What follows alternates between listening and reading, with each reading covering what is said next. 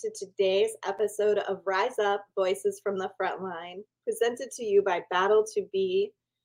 And we are extraordinarily excited to bring a guest today that is part of the corrections family. And we don't often get to speak to representatives uh, from that category. So I want to give you guys a window into that world of work and how it is similar and different to being a law enforcement officer out on the street and just open some lines of communication to this unique set of challenges and benefits.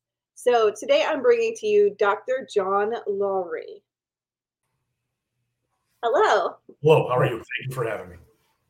I'm really excited to be able to talk about corrections because uh, oftentimes there's there's a little bit of competitiveness and a little bit of snarkiness, of course, in between different first responder professions, and and sometimes corrections is the the the redheaded stepchild of law enforcement, so to speak.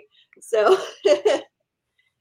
want to bring some voices forward from uh, that line of work and show the world that it's it's not easy and it's not uh, it's not what they think it is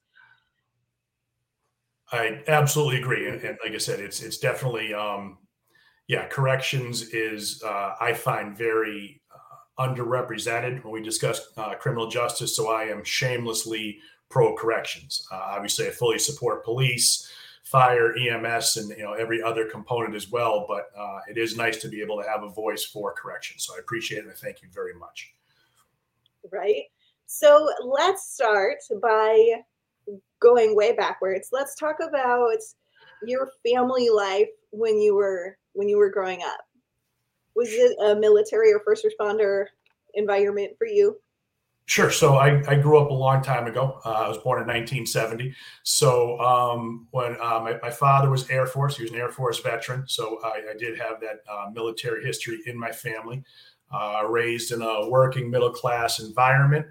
Um, you know, both my parents, uh, your your traditional kind of suburban upbringing. Uh, there was never any law enforcement specifically in my family. I think I was the first person in my immediate family to go into law enforcement. And in fairness, I absolutely had no law enforcement aspirations whatsoever. So growing up, that was nothing that ever crossed my radar.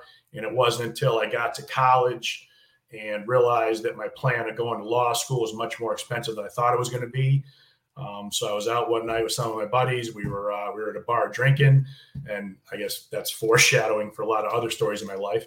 Um, but we were out having a couple beers, and they asked, you know, what are you going to do after graduation? Why don't you come with us to take the Connecticut DOC test? And I had no idea what the DOC was. They explained it was the prison. Um, wasn't really too thrilled, but as the evening progressed, it, it seemed to seem better and better. So, long story short, I took the test. A few months later, I was offered a position, and a few weeks after that, I started the academy. So, uh, yeah, I, I, I, ended up in corrections um, with, like I said, with, with, with no real preparation, no real expectations. So, a roll of the dice. I love that. That's that's not not typically what I hear. Most people, you know, are following following in the footsteps of someone that they they admired. Uh, I love the idea that you're spontaneous enough to just go, "Oh, hey, let's try that." exactly. Yeah. So that was uh, that was that was definitely it. So I figured, you know, my, my my thought at the time was, you know, I'll do it for a couple of years, save up some money, and I'll go back to law school later. And it's been 30 years, and law school's never never never been an option after that. So seemed like a good idea at the time it's not such a big jump to go from being interested in rules and regulations that law aspect to moving into a profession like in corrections really. Do you you see that parallel? Oh no certainly. I mean there, there's definitely and again depending on, on, on what area of you know law you wanted to get into. You know for me years ago my interest was uh, was environmental law. Um, but again, I think that was uh, that was something that I, I, had a general interest in. I didn't really know the specifics; it just sounded kind of good. And then, you know, as I got into department and as I started to, um, you know, see how things work and how things operate, uh, what, what was kind of unique for me, I was probably 11 minutes into my first day in the academy when I made myself a promise that I would not work a day past 20 because I had to but only because I wanted to. You know, so when I started the job back then, it was a, it was a 20 year retirement. So you work your 20 and, you know, you could leave regardless of your age, which is a really great benefit. Um, but I learned very quickly um, that this could be a career that could have some some serious uh, detrimental impact on mental health, physical health, and things like that. So, very early in my career, I made a conscious decision to have a plan to um, make the transition if and when possible. So, really interestingly, as you say, that it can have a detrimental effect on mental health. Um, I was just talking with someone eh, who is leadership at a corrections facility, and we were talking about one of the programs that that we offer in our organization. And the funny thing was, it immediately switched from how can we support the personnel to well, that sounds like something that the inmates might need. so uh, it was just really interesting to notice that thinking about mental wellness for the staff is secondary to thinking about the mental wellness of the inmate population. Uh, was that is that something that you could comment on from your uh, experience? Uh, I absolutely agree. And you know, what's, what's kind of interesting about corrections is over the last 30 years, people, I've spoken to people in corrections from all over the country and some instances all over the world. And even though we've never met, we've never worked a shift together, we've never been the same facility, same agency, the parallels and the commonalities between what we experience is uncanny. Staff morale, um, you know issues uh, you know all of those things are pretty much universal in corrections and i'm sure that they exist in other fields as well but i'm just much more cognizant of it in corrections. So you know to your point i have always been an advocate of you know of, of staff wellness and development and you know for me there was the educational component. Uh, you know while i was on the job i got my master's i got my doctorate which was very rare in correction. So that prepared me for my my future career working in higher education. But beyond the, the educational development, what I started to recognize a lot more, is, as you said, is, is, is, the need for you know mental health and, and medical health. And so now I, you know, I work with a lot of individuals, and we try and address those issues. One of the things I actually did is I just developed a, um, you know, just, I just developed a, a program to help staff sort of transition through their, their, their career in corrections and beyond. And as you said, you know, corrections is designed almost specifically to prepare the offender to reintegrate back into society effectively. And I think that's tremendous. That's what we need to do. I fully support that. But as you also said, sometimes that same uh, effort is not extended to staff. And that's something I, I would really love to see. A lot of the programs, a lot of the things in my in my experience and in my opinion that focus on when it comes to corrections is, is specifically offender oriented. And again, while that's important, I believe that if you're going to have the greatest impact on a correctional population, it has to be a holistic approach and it has to incorporate and include staff as well because they have to live in that environment while they're on the job. And I believe that would only be beneficial if agencies and departments put more of an emphasis on helping staff through their careers as well as preparing them for what the next chapter of their life might be right? We like to talk about a area that most people don't like talking about, and that is that transition period from the identity of officer or whatever your job position title is that you've claimed. That transition period from getting close to the end of your career and retirement to not having that identity anymore and how that affects people. Uh, you like you've mentioned that you address that transition period. So what is it that you've noticed that is so important about that stage of life and and what what kind of actionable steps do you have for our audience in that absolutely I mean, and that's huge. So you know if you begin a career in corrections you get hired you go through a three month academy then you spend nine months on your working test period then you spend your career doing the job, doing your in-service training, being whatever it is, officer, captain, lieutenant, you know, whatever your title is, but it's always correctional first. And then you retire, and the next day you are no longer that person. And in my personal experience, and a lot of individuals I work with and worked with in the past, that was huge. I mean, you identify, you know, when I was on the job, outside of the job, I was the prison guard. So if you associate with individuals, which I rarely did, outside of corrections, you know, big, bald, scary looking prison guard was, you know, it was was was kind of my that was my identity, and I kind of embraced that a little bit. Um, and it's very difficult. It's very difficult to make that transition away because it's it's literally it's a it's a it's a 24 hour difference. You wake up that next morning and none of that means anything moving forward. You can draw from the experiences you had, but you need to basically redefine yourself and create a new identity. Um, because in my experience, if you don't, that's probably the most detrimental because those are the individuals I saw that just retired from the job and their next full time job was sitting at a bar, you know, all day, all night, drinking and talking about how awful the job was and how miserable they were and how many ex wives and alimonies and childs and all those horrible things that go with that, combined with how many funerals and wakes we've been going to for people who were on the job and, and recently retired. And I thought that was something that we, we, we, absolutely need to address. When you look at the mortality rates, when you look at the suicide rates, the divorce rates are astronomical for corrections. And to change that identity and realize that you are capable of doing something else and becoming, you know, whatever you want to be. Again, I can speak to my personal experience. Those sorts of uh, things weren't necessarily encouraged when I was on the job there was never any talk about you know there was talk about what you know what's your next rank in the in the system but there was never any hey how's your family? How are the kids doing? You know how you know how you know what, you what you know what are you thinking about? If you blew your back out tomorrow and couldn't come back to work what would you do? Do you have a plan? And and that never mm-hmm. existed. So that's one of the things i really try and focus on now. Talk to a lot of the you know the younger staff and, and some of the senior officers and let them know that corrections is kind of unique because you basically know the day you start, the day you can leave. So you have that period of time to plan and prepare. And a lot of individuals do a really good job with it. And they're very successful and they make that transition seamlessly, and, and it's great.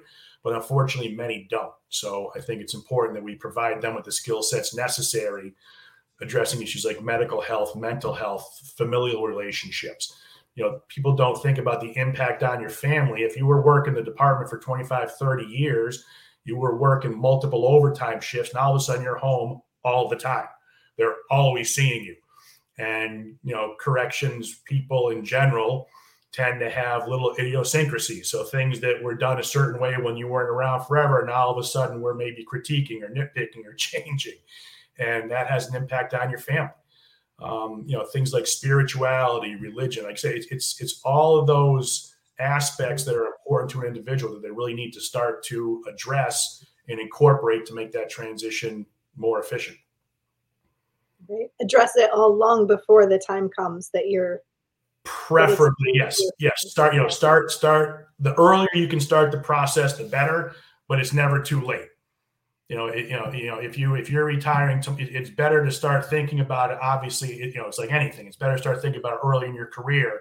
But it's never too late to start to develop the skill sets and the plan that you will need in order to do that. And it's kind of interesting because law enforcement, you know, law enforcement in general, corrections again, I can speak specifically. We always, no matter where we are, we have a contingency plan.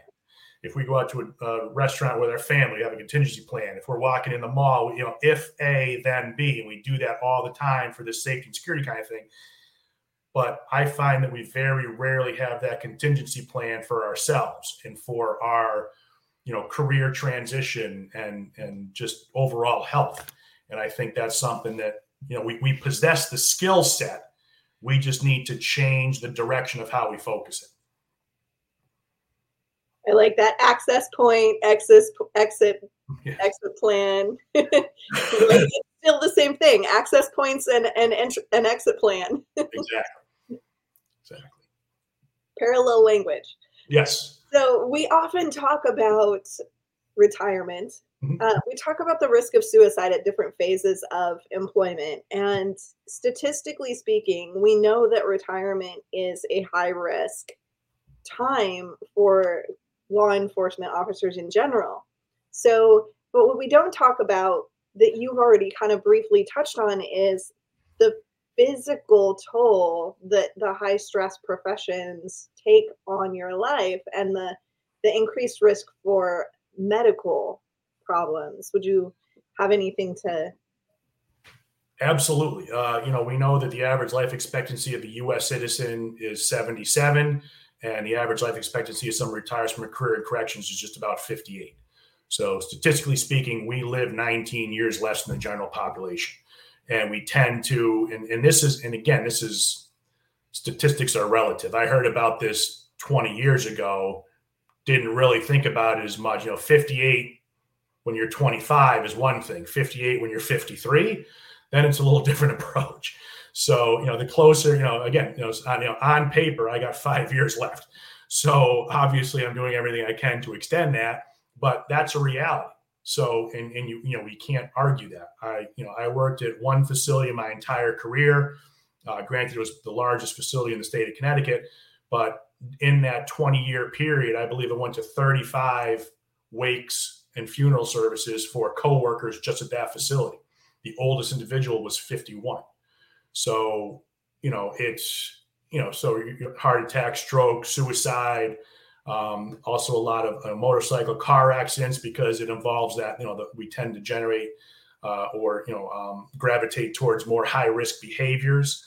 Um, and then later in my career, as the opiate issue uh, grew, we had, you know, we had the overdoses. And, you know, officers who some of the most squared away uh, former military special i mean individuals that were heroes hurt their knee hurt their back and all of a sudden six eight months a year later i don't even recognize them um, because of those those those detrimental as you said the physical effects. So I, again i think it's imperative that as a collective agency corrections we do everything we can to make sure that we are taking care of our staff as well as possible because as, as I'm being redundant, our our staff are going to take care of the goals and objectives of corrections. The better we can prepare them, the better we can care for them, the better they can do the job, in my opinion. We're seeing a lot of trends in law enforcement in having challenges with uh, recruitment and retention. Is that is that situation uh, following through in the corrections environment as well? Absolutely. Uh, you know, I talk to a lot of uh, I deal with, with, with a lot of correctional agencies, a lot of uh, correctional academies specifically, all over the country. Uh, hundreds, if not thousands, of individuals. I spoke to one individual who was a sheriff in Southwest Texas he was the only person to ever tell me that they have more applicants than they have positions available. Other than that, so wherever that county in Texas is, whatever they're doing is fantastic. But anywhere else, it's uh, it, it's a huge issue. And you know, there's a lot of reasons. I mean, corrections historically, when I started the job back in 1993, the reason we had a 20 year pension, the reason we had all those benefits is because no one wanted the job it's you know it's a it's a very dangerous job. There's a, you know there's a lot of uncertainty, a lot of unknown. Um, I've been a criminal justice professor, you know, specifically in corrections for 25 years now. So whenever I teach my classes, I try and talk about corrections. I try and talk it up, and I've actually had quite a few students come through my program and go into the field of corrections, and that was that was really good, and I still do. Um, one interesting kind of caveat to this was I've had a few students, and at first I couldn't believe it, but then there started to be a little bit patterns about three or four who made it through the, the testing process, got through the interview process, and turned they turned the job down when they realized that they could not bring their cell phones into the facility with them during their shift the idea of having to leave their cell phone in the car for eight or possibly 16 hours was something they could not offset in order to take that position of employment. Interesting. I wonder if that has to do with that sense of security that I can't actually get help for myself if I don't have my phone on my person. Like that that creates a vulnerability that I don't that would be my first impression. Sure. Is my first reaction would be, oh, but if I get in trouble, I have no access to the outside world. I can't call for help. And, and that's that that very well could be. Unfortunately, mine is because I can't go that long without checking my social media. and that, and again, and, and and I know obviously as the you know the old mm guy in the new, you know, and it's always that that the, the generation. But uh, you know, I, I talk to you know a, a, lot of individuals on the job, and, and, there is, and it's the same thing that the guys in you know the staff that started back in the '60s and '70s said about us when we started in the '80s and '90s. That's that that's just human nature. But right. you know, it's it's in, in my experience and, and speaking with people, it's definitely something. Um, you know, some departments I've, I've heard have gone to where officers can bring them in and you know they can be given breaks after a certain amount of time to check their cell phones and things like that that but, but i mean this is just one example. Um, but you know it speaks to the point recruitment for criminal justice in general is difficult. Uh, that's you know you know and i've you know you look at connecticut state police. Historically connecticut state police was one of the most sought after state police departments in in the country. You would have five six seven hundred applicants list you know every time now they're struggling. So, and those are the, you know, the glamorous jobs, the policing, the you know, and corrections, as you said when we started, corrections doesn't have that reputation. Um, I've in in the 30 years that I've been involved in this, I've met one person whose career aspirations from the time they could remember were to work in a prison. You know, most people want to be a, a, state trooper, they want to be a local PD, or they want to be FBI, DEA, or, and, and you know they'll come in using as a stepping stone. But unless it's you know, in, in, I guess in some areas you know it could be generational. If those are you know some facilities I know in some more remote areas, those are the only industry in the area.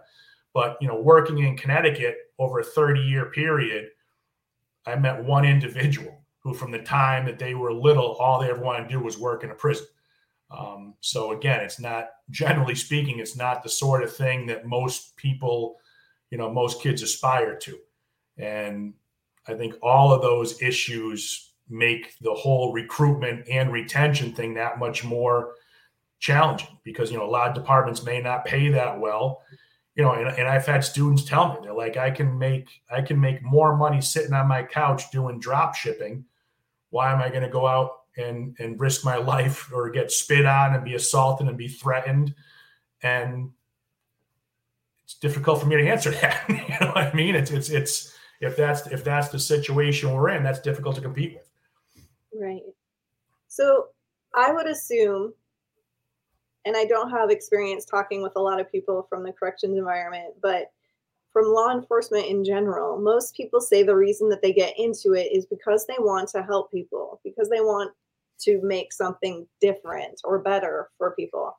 So in corrections, my perception would be that you would go into that because you want to change the lives of the incarcerated. You want to you want to change outcomes for these people. Do you feel like that's something that people tend to go in for and is there is there a period of disillusionment that happens because of that ideal that idealistic desire? Certainly, and again, there's this is this is not a blanket. Every, everybody has a different view and opinion. You know, corrections, like all forms of law enforcement and public safety, is a type of service. So you have to have a certain mindset going into those types of career if you're going to be successful for a long period of time. Um, I often said that I wish I had a marketable skill set. I wish I was. Uh, I wish I was a framer you know, you show up in the morning on the work site, there's a pile of wood, you leave at the end of your shift and you framed out a garage. There's something tangible that you can see you actually made a difference, you accomplished something. Corrections is, is not like that.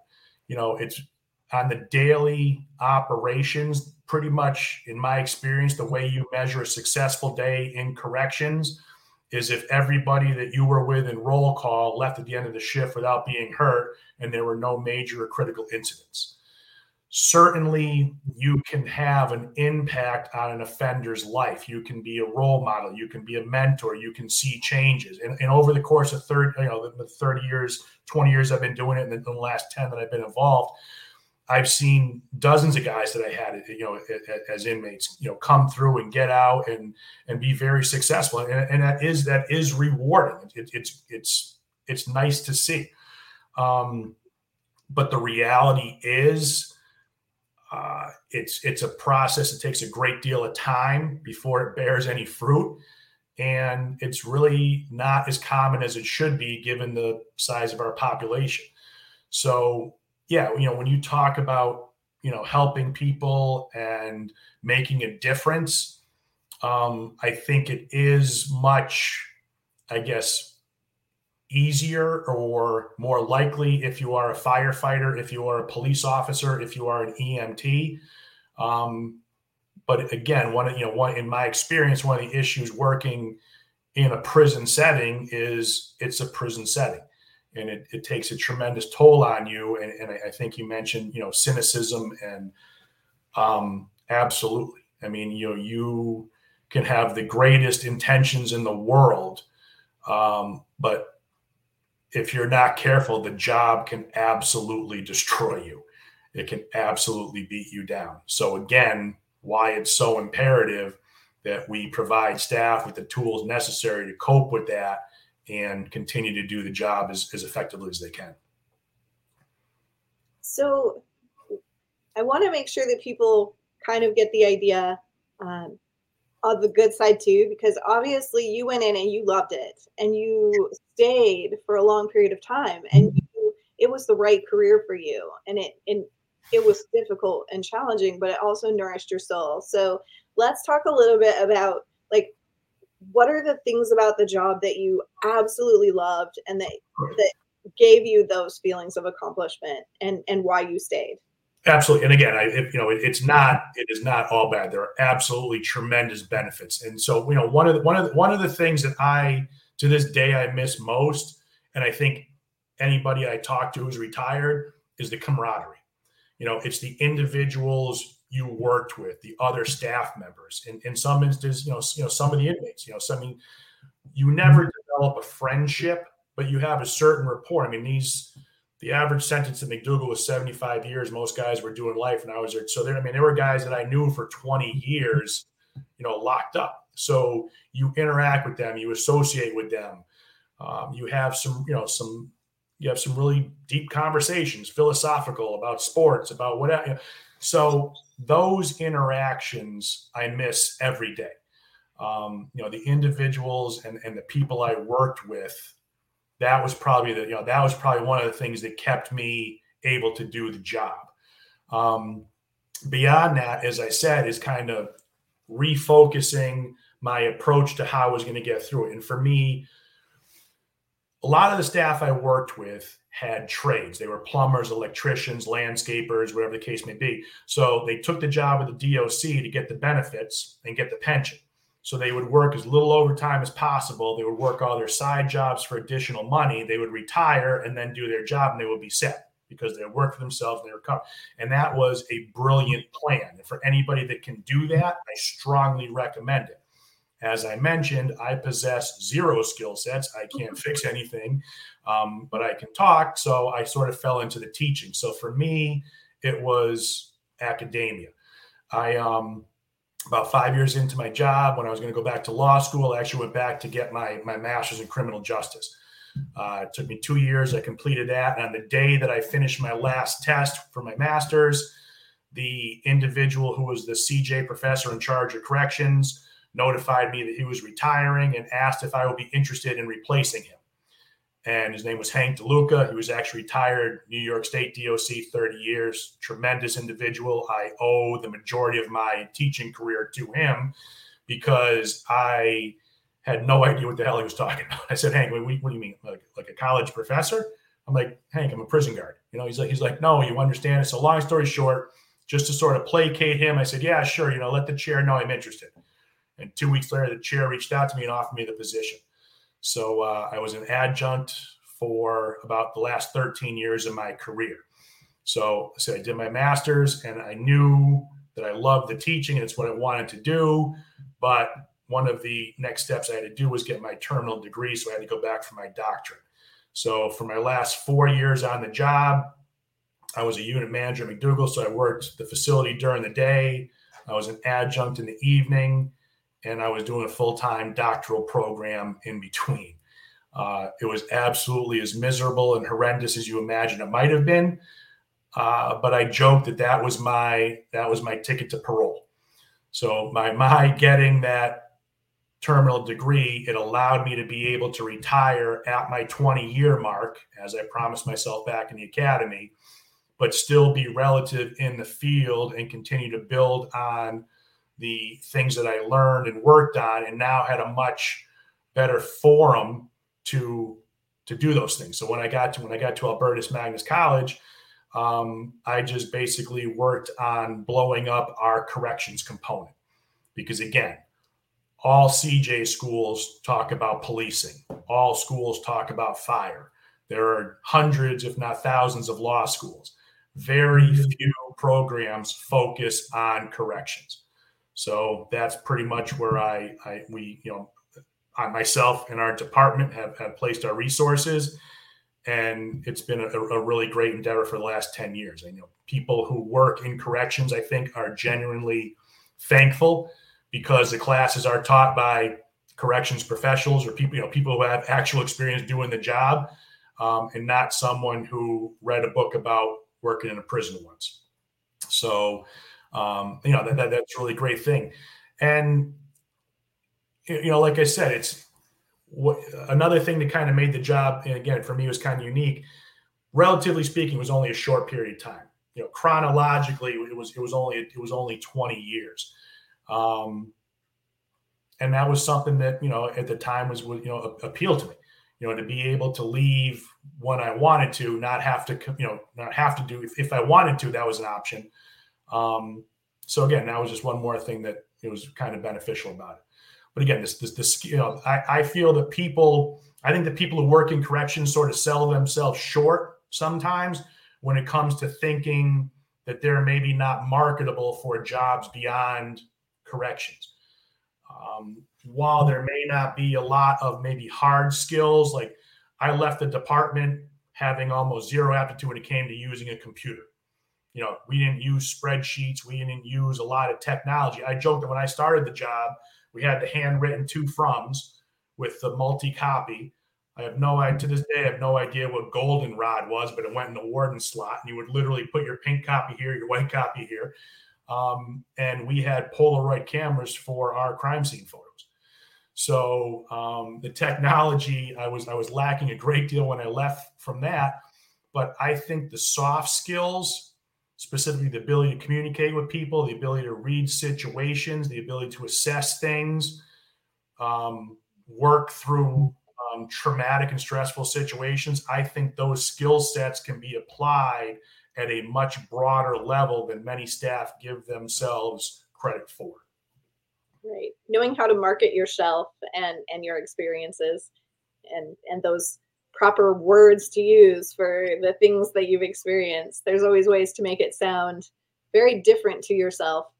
Uh, I definitely agree that we don't, in general, in society, place enough value on soft skills, especially communication and problem solving and and those are key to success in any environment it doesn't it doesn't matter whether you're a teacher or an emergency room tech or you know an investigator those skills are extraordinarily important. So uh, recognizing those marketable skills and recognizing the value of the work that you do uh, outside of the facility just being able to say not i'm just a corrections officer or I'm just a guard, which I hear all the time. I'm I'm just a I'm just a guard. Um, I, I'm just I just do parole, you know, or whatever it is. It's I'm just this. I'm like, let's take that out of there because that says you do not value your own work. So if you're going to identify yourself as this thing, put some value in there and say, I am this. Or better, I would love to hear you say, I do this. yeah. And you're 100 percent and, and obviously guilty as charged. You go back and rewind it. That you know that was my response to DeLuca because that you know at that time that was the culture. So like anything else, I think we need to change the culture in in every way in the vernacular in the perceptions in the expectations you know all those things need to and and you you were absolutely spot on with it um change you know for me once i started that pro- so once once i started to get into academia you know so i joked that i spent 20 years running cell blocks in the largest maximum security prison in new england and now i'm an academic at a small catholic college of the dominican tradition so two very, I mean, I don't know if you could find more polar opposites when it came to work environments.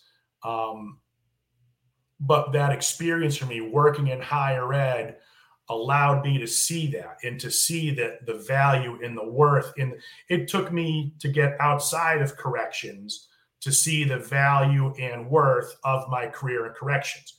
Because you know unfortunately and again i can speak to my time it was it was pretty depressing. And you know and, and and morale maybe wasn't that great and everybody was kind of collectively miserable. And you know it's it's human nature.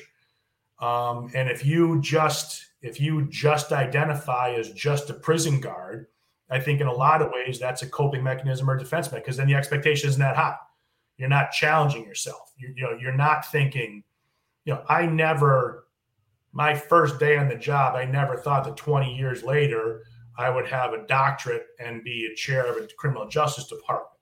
But it took that process for me to be able to see that that's something that I could accomplish.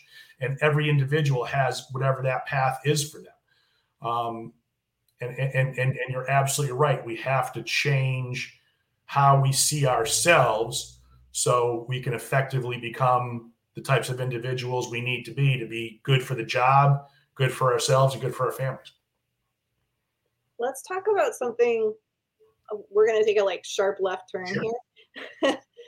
Let's talk about you mentioned the relationships with inmates. Mm-hmm. And I've briefly touched on this with another guest who worked with uh, he worked with sex offenders basically mm-hmm. and he spent a lot of time with them and we talked about the the moral the moral challenge that you face when you're spending all this time with these people how do you balance these relationships that are established and these even friendships to some extent you respect each other and you you connect with each other how do you balance that moral challenge that you face when you go but this person did this and i'm still fe- having feelings about you know that this is kind of a cool person to hang out with Okay, yeah, no, I, I completely get what you're saying, and, and it's it's difficult. It's a it's, it's a difficult balance to strike.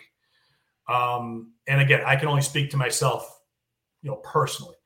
So the individuals that I found I had the best sort of rapport with.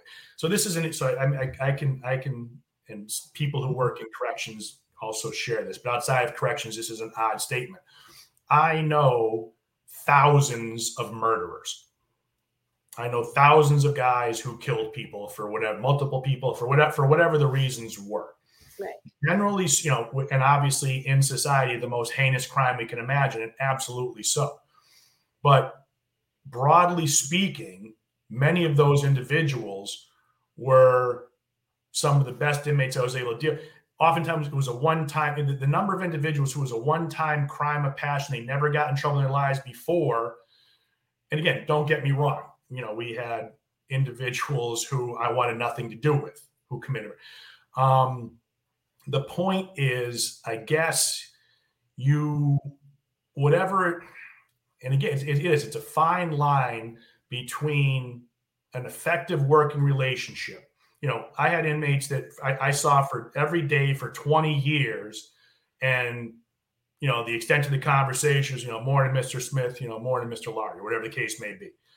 Um, and then, you know, there were some that, you know, just kind of through attrition over time, I was into strength sports. So certain inmates were into strength sports. We talk about strength sports. Uh, had a little bit of an affinity for art, so it makes it into so you have different just just like in regular you know with our regular everyday contact you, you may speak there are different people you speak to about kind of different things and and you're right i mean it's it becomes a challenge to strike that balance between being polite um, communicative and relaying personal information you know, the individuals that I had the best rapport with never asked me for anything, never asked me to bring them anything, never asked me for any favors. It was, and also I think a, a lot of it comes with time. You know, I don't recommend, or, you know, it, it took me five, ten, sometimes 15 years of dealing with someone on a regular, you know, to, to get to that level. But, you know, there are individuals who, there are individuals, I can think of three or four guys I know who finished their sentences. They all did at least 25 years. They, they served their time. They're out and they'll come and speak to my classes or we'll get together and grab a coffee and just see how they're doing. I mean, they have finished their sentence. Um, they're, you know, they're, they're, uh, you know, they're in society. They're doing the things they should be doing. Um, and we share, oftentimes we share the common goal. We want to, you know, I want to see the same thing as they do. They just have a much different perspective as to how to achieve that. You know, they, you know, I see the side through the lens of custody. They see it through the side lens of someone who is incarcerated. So there are times that we can, you know, we, we network and we work together and we'll, we'll speak at different events. And I find it very beneficial. Um, yeah, it's it's it's an interesting it's an interesting balance, and, and, what I see it with is I'm not sure how familiar you are with the the Norwegian prison system, the Norway model. Um, people talk about the Norway model as you know the, the cutting edge system and way to operate a prison. In there, it's much more of a normal community. Staff sit down and play chess with the inmate. They talk to the inmate. They they they communicate at a much more personal level. And those are the and and and again, for me, someone who never experienced that, that's I one of my biggest struggles is seeing things through the lens of a practitioner who did the job and seeing the through the lens of an academic who theoretically studies things. I understand the theoretical component of how that would be beneficial, but there's also that part of me that goes back to what you know what we what we call undue familiarity and being manipulated or played. Because if the inmate feels that you're being compassionate to them, right. compassionate, then that creates a problem which I said that I mean the whole thing is a very delicate balancing act. Um, and the only way I think you can effectively accomplish it is to go through it. Um, again, maintain a strong ethical, you know, uh, theory. Not do anything you're not supposed to do, but I think you can still, you know, have conversations and, and, and engage in discussions with with offenders and not have it be inappropriate. So I think one of the challenges uh, is the boundary between the punitive concept if i'm if i'm hearing all of this correctly the boundary between the punitive concept and the relational uh, rehabilitory concept and the fact that we're all human beings, both the incarcerated and those employed in corrections. So we have human interactions, and the lines are a little bit blurry as to what is the reason or the effect outcome that we're looking for in this environment. Is that a Exactly. I'm coming from an academic theoretical and, and perspective only. and that's exactly it. So, you know, what what is your justification for punishment? Are you looking for retribution? Are you looking for deterrence? Are you looking for incapacitation? Are you looking for rehabilitation? Uh, you know, so what? And they're not mutually exclusive. I, you know, I believe most people, if you ask them what the goal of corrections is, it's there's a component of punishment. So there's the retribution.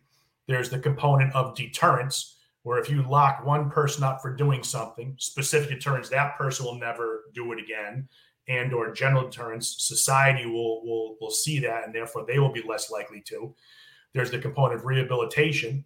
We know that 2.3 million people incarcerated, about 95% will eventually be released. So there has to be a rehabilitative component. So again, I don't I don't feel that any of them are mutually exclusive, and it depends on what the view, in my experience, what society is at the time. So when I started back in 1993, that was right you know that was the the results of the Get Tough on Crime, the War on Drugs, the 1994 Crime Control Bill. Prisons were opened up all over the country. The prison population exploded. you know, now we're starting to see that pendulum swing the other way. Um, and that, and each has good and bad consequences. In my opinion, like anything else, the key is trying to thread the needle in that sweet spot. How do you employ the least amount of punishment necessary to achieve the greatest outcome desired? And and the pro- and the problem is, and again, this is where I go. The populations are different. So as I said, I mean, I worked at a maximum security prison. So the individuals I dealt with, some of them were some of the most horrendous, heinous crimes. You know, those individuals will never be out of prison, and they should never be out of prison. So, you know, I, I, I fully uh, support the theory, and I agree that we have oftentimes we have far too many people incarcerated for crimes they probably shouldn't be nonviolent drug offenses, marijuana offenses, you know, things like that.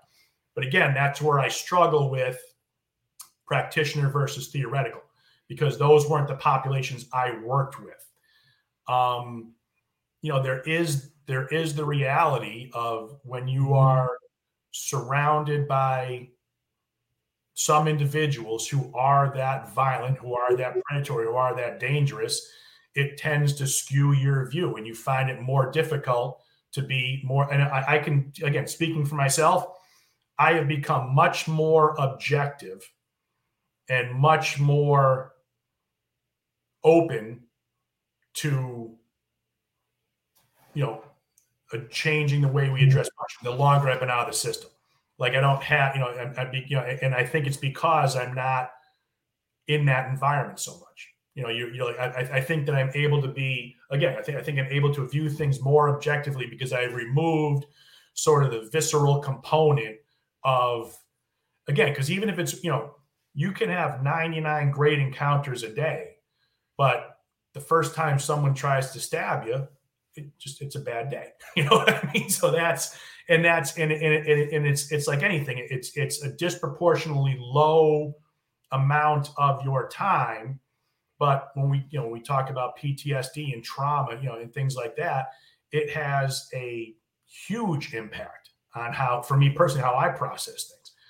Um, and I'm aware of it, and I, and, and I know that, and I try to be more conscious of it, and I try to be more understanding. I try to be more empathetic. Um, and, and in fairness, I think it is easier the longer I'm out of that environment. So, we were just talking before the show about some new things in your life, some new directions that you're taking. So, let's let's get everybody on board of what are you doing now that's you're still impacting your career, you're still impacting the academic world, but you're also you're also reaching backwards to to your people again. So, let's talk a little bit about what are you doing now to Sure. Um, yes, and as I said, shamelessly pro, uh, pro, corrections, and here's where that plays out. So obviously, you know, in, in my official professional capacity, associate professor and chair of criminal justice at Albertus Magnus College, um, but I'm also I, I just started a um, a web page and a, a business basically on career coaching for correctional professionals and addressing some of the things we've talked about here, helping individuals kind of prepare themselves to effectively and successfully do the job, but also plan beyond the job. You know, best case scenario, they work a 25 year career, they get everything lined up, and they're able to make that transition seamlessly and be very, very, very effective in it. And that's great. But unfortunately, given the nature of the job, they may get hurt tomorrow. Have a plan for that. You know, what are you going to do if, again, we go back to the contingency planning? What are you going to do if X happens to have that plan? So, um, you know, that's that's that's something that um, that, that, that just started doing, and I'm also reach. Uh, I'm work with a with an agency, uh, the Stonington Institute in North Stonington, Connecticut, and we operate a uh, military first responder uh, trauma rehab center, which we're extending to now include uh, first responders, police, corrections, etc. So I'm working on the um, again all corrections related, but three three kind of different areas: the academic side, the professional side, and the you know the medical and mental health side. So um, you know, again, we, we were speaking before we came on. I, I think it's imperative that we have individuals from our respective law enforcement communities to help other staff members.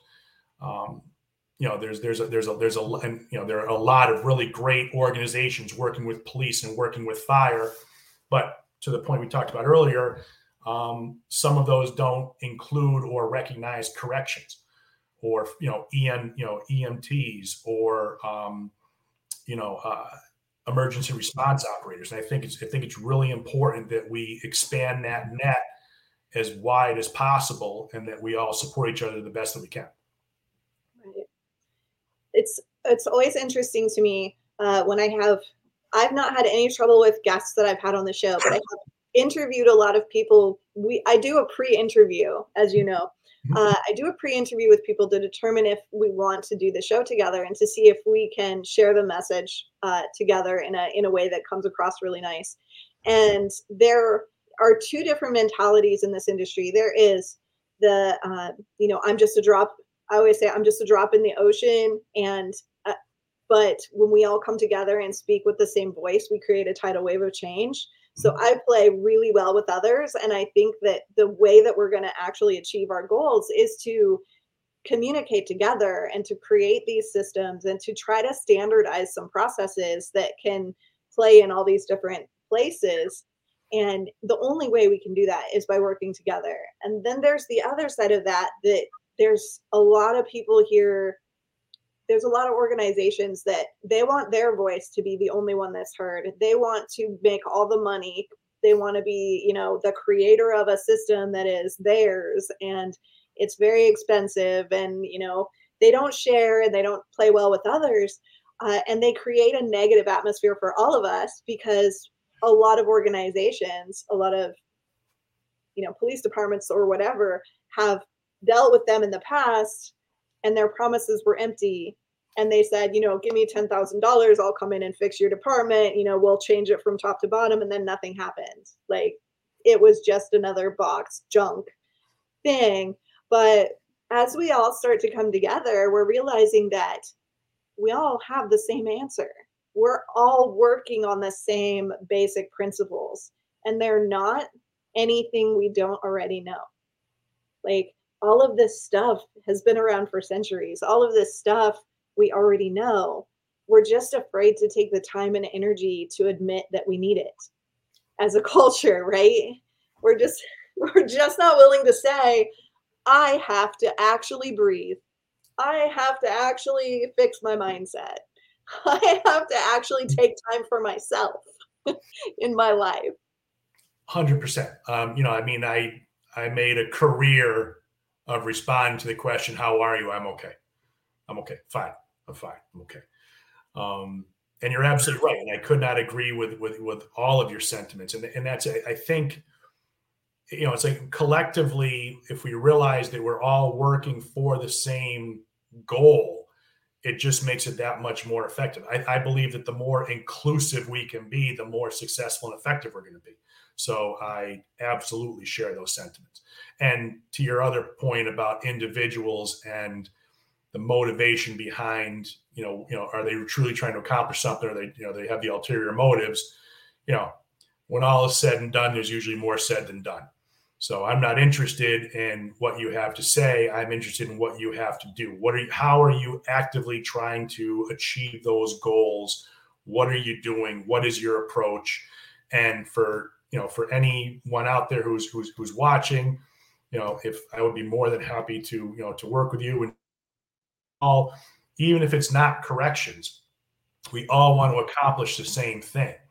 So if we can utilize our resources and you know pool those resources and work together, I think that we can really have a tremendous impact on the population as a whole. Yeah, absolutely and definitely if you're in trouble if you're out there and you're struggling and you don't know what to do we answer the phone so so if you've called and i hate to say this but i need to if you've called a suicide hotline and been hung up on or if you've called a suicide hotline and spent three hours on hold hmm. and you just want to talk to somebody normal somebody who knows somebody who will just sit and listen to you uh, i have a list of people who will answer the phone. And I, I already know without even asking you that you're one of those people, right? Yes. Yeah, that's another area that I actually didn't get into. Yeah, I work with an organization called Responders First, and that's basically what we do as well. You know, it's uh, individuals from various law enforcement backgrounds working together, just again try and get individuals the help they need, um, so they're able to deal with the issues they have and, and successfully transition through and hopefully get to uh, where I am in retirement, and enjoy it because it's really not too bad now that now, now that I'm here. It's nice. So I just try and do what I can to make the journey a little bit smoother for those individuals who are quite quite aren't here yet.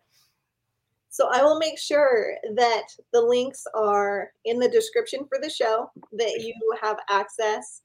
Uh, and if you want to reach out to either of us, you can do that. We'll put the links for uh, some of the organizations that have been mentioned and make sure that you can find all that information and please, if you're struggling out there, know that there are tons of resources for you out there. I know it can be difficult to find the ones that are right for you.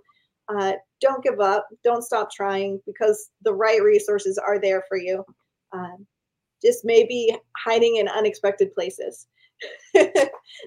so, are there any last words that you want to leave our audience with? What's your uh, words of wisdom quote? I would just, I would like to, you know, deeply thank you for this opportunity. I think what you're doing is it's tremendous. I think there's an audience that's very receptive to it.